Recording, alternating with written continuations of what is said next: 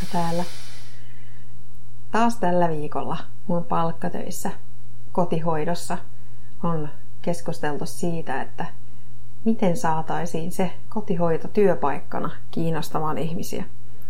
Niin tulipa mieleen, että mäpä kerron siitä täällä. Tilanne on siis se, että kotihoito houkuttelee kaikkein vähiten työntekijöitä tällä hetkellä. Hoitoalan työpaikoista, jos verrataan siis sairaalaa, sairaalaan kuuluu akuuttiosastot ja pitkäaikaisosastot ja palvelutalot sitten erikseen tai mitä tahansa yksiköitä nyt sit alalla onkaan, niin kotihoitoon. Kotihoito noin yleensä ottaen on se, johon tulee vähiten hakemuksia avoimiin toimiin, avoimiin työpaikkoihin. Tämä on siis tilanne Helsingissä. Täällä ei kauheasti työttömiä hoitajia ole. Sellaisia siis hoitajia, jotka työskentelee alalla. Mä haluan siis nyt kertoa, miksi mä tykkään kovasti tehdä töitä kotihoidossa. Mulle sopii se, että siellä saa suunnitella päivänsä itse.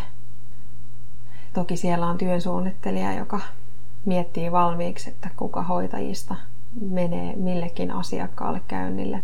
Mutta siinä ne raamit sitten onkin, mitä sille työlle asetetaan, tietysti lakien lisäksi. Se, joka niiden ihmisten luona käy, saa miettiä itse, että missä järjestyksessä tekee, missä vaiheessa pitää tauon ja missä järjestyksessä tekee töitä sitten siellä sen asiakkaan kotona. Vähän niin kuin käsin tekstiä kirjoittaessa, niin jokaisella hoitajalla on oma käsiala, oma tapa tehdä töitä ja sitä saa vapaasti toteuttaa kotihoidossa. Osastolla usein on ne vanhemmat työntekijät, jotka määrittää, että miten töitä tehdään ja missä järjestyksessä. Kotihoidossa vapaus on paljon isompi. Ja harva työ mahdollistaa sen, että saa olla ulkona lumisateessa tai vesisateessa tai auringonpaisteessa työpäivän aikana ja siitä saa palkkaa. Se, että sä kävelet tuolla ulkona tai pyöräilet, eli kuntoilet, niin siitä sulle maksetaan. Kotihoidon hyviä puolia on myös se, että pääsee aidosti kohtaamaan ihmisiä. Tekemään sen siellä sen ihmisen omimmassa ympäristössä, eli sen ihmisen kotona.